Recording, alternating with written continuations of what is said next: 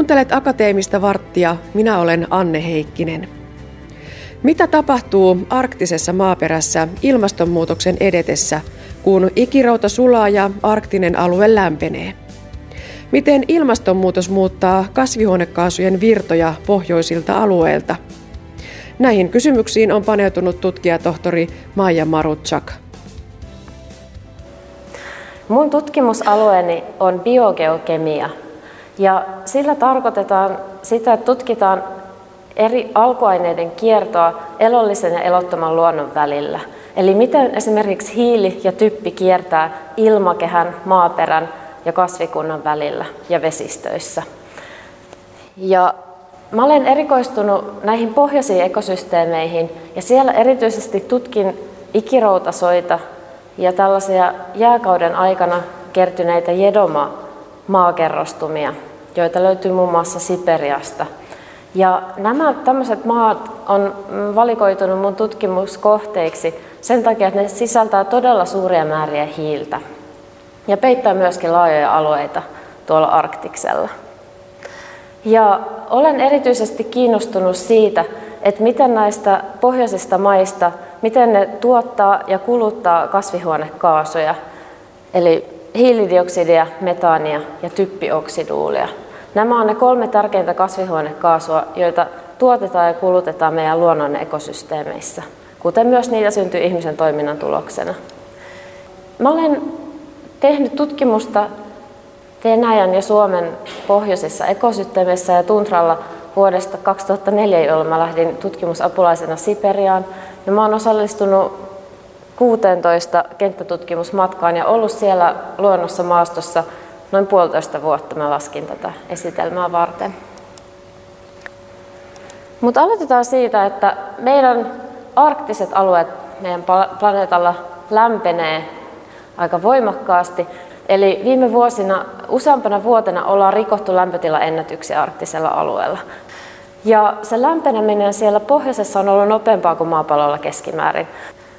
Ja tällä lämpenemisellä on paljon vaikutuksia siellä arktiksella itsessään. Se vaikuttaa siellä ikiroutaan, se vaikuttaa kasvillisuuteen, maaperään ja lumien jääpeitteeseen ja sitten niihin kasvihuonekaasujen virtoihin. Mutta sillä on myöskin hyvin suuria globaaleja vaikutuksia monestakin syystä.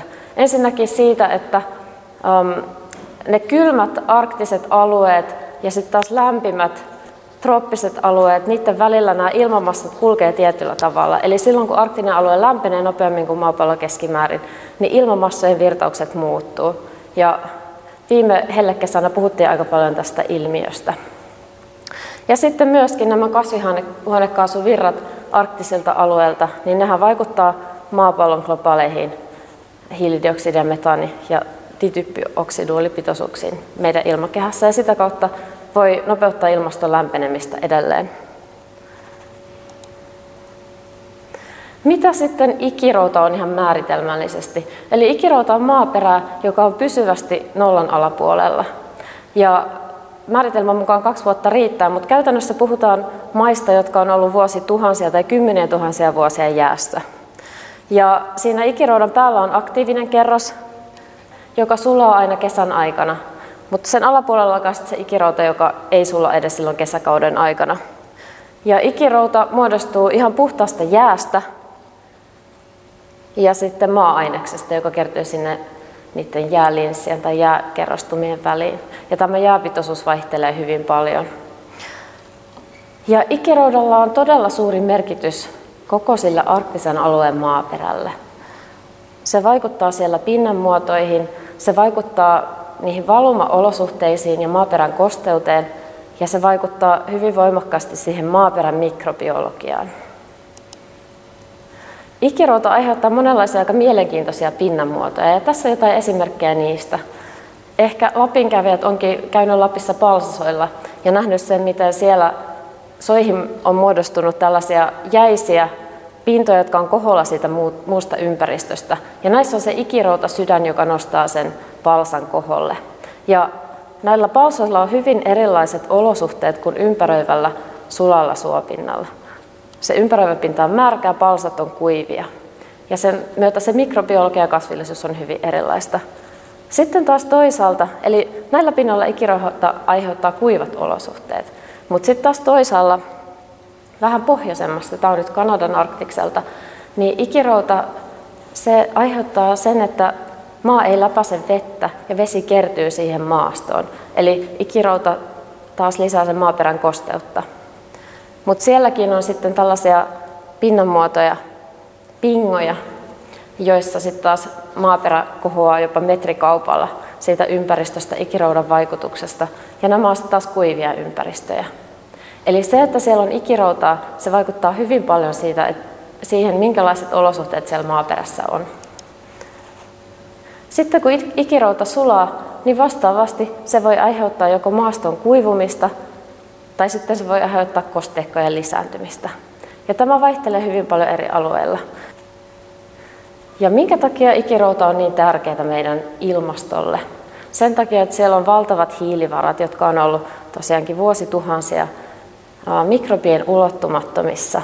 Ja ne on, ne on ollut poissa tästä hiilen kierrosta ilmakehän ja maaperän välillä.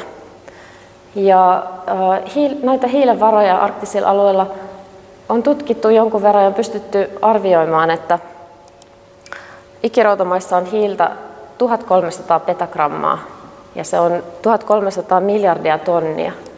Ja tämä määrä se on hyvin suuri, jos me verrataan vaikka ilmakehän hiilen varoihin. Eli ilmakehässä on hiiltä melkein puolet vähemmän kuin ikiroudassa kasvillisuudessa ihan selvästi vähemmän.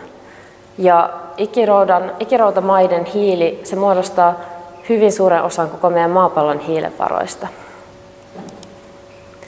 Ja ähm, hiiltä on tutkittu enemmän kuin sitten taas ikiroutamaiden sisältämää typpeä, mutta kä- käytännössä aina eloperäisessä aineksessa on myös sitä typpeä, eli me voidaan olettaa, että se typemäärä on hyvin suuri myös siellä ikiroutamaissa.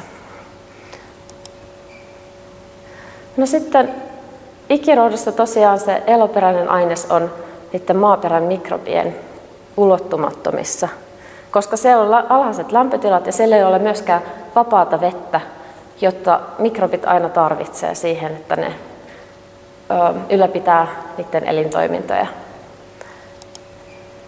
Ikirudan sulaessa se eloperäinen aines vapautuu mikrobien käyttöön ja sieltä vapautuu sitä hiiltä, mutta sieltä vapautuu myös typpeä ja muita ravinteita.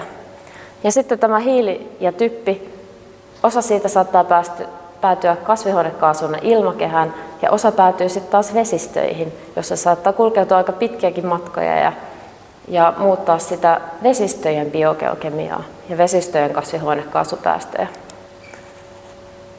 Jos käydään nämä kasvihuonekaasut läpi myös, ihan kertauksenomaisesti ja vähän myös, että mistä niitä muodostuu siellä tuntralla.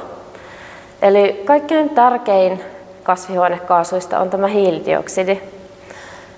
Kasvillisuus sitoo sitä ilmakehästä. Kasvit myöskin hengittää hiilidioksidia ilmakehään, mutta se kasvien hengittämä hiilen määrä se on pienempi kuin se, mitä ne sitoo. Mutta hiilidioksidia vapautuu maaperästä sitten taas mikrobien toiminnan tuloksena eloperäisen aineksen hajoamisessa. Ja me ollaan usein kiinnostuneita nimenomaan siitä hiilitaseesta, eli kun summataan yhteen sieltä maaperästä vapautuva hiili ja kasvien sitoma hiili, niin sitten lopputuloksena saadaan se hiilitase, eli kertyykö sinne ekosysteemiin hiiltä vai vapautuuko sieltä, eli onko se hiilen nielu vai lähde.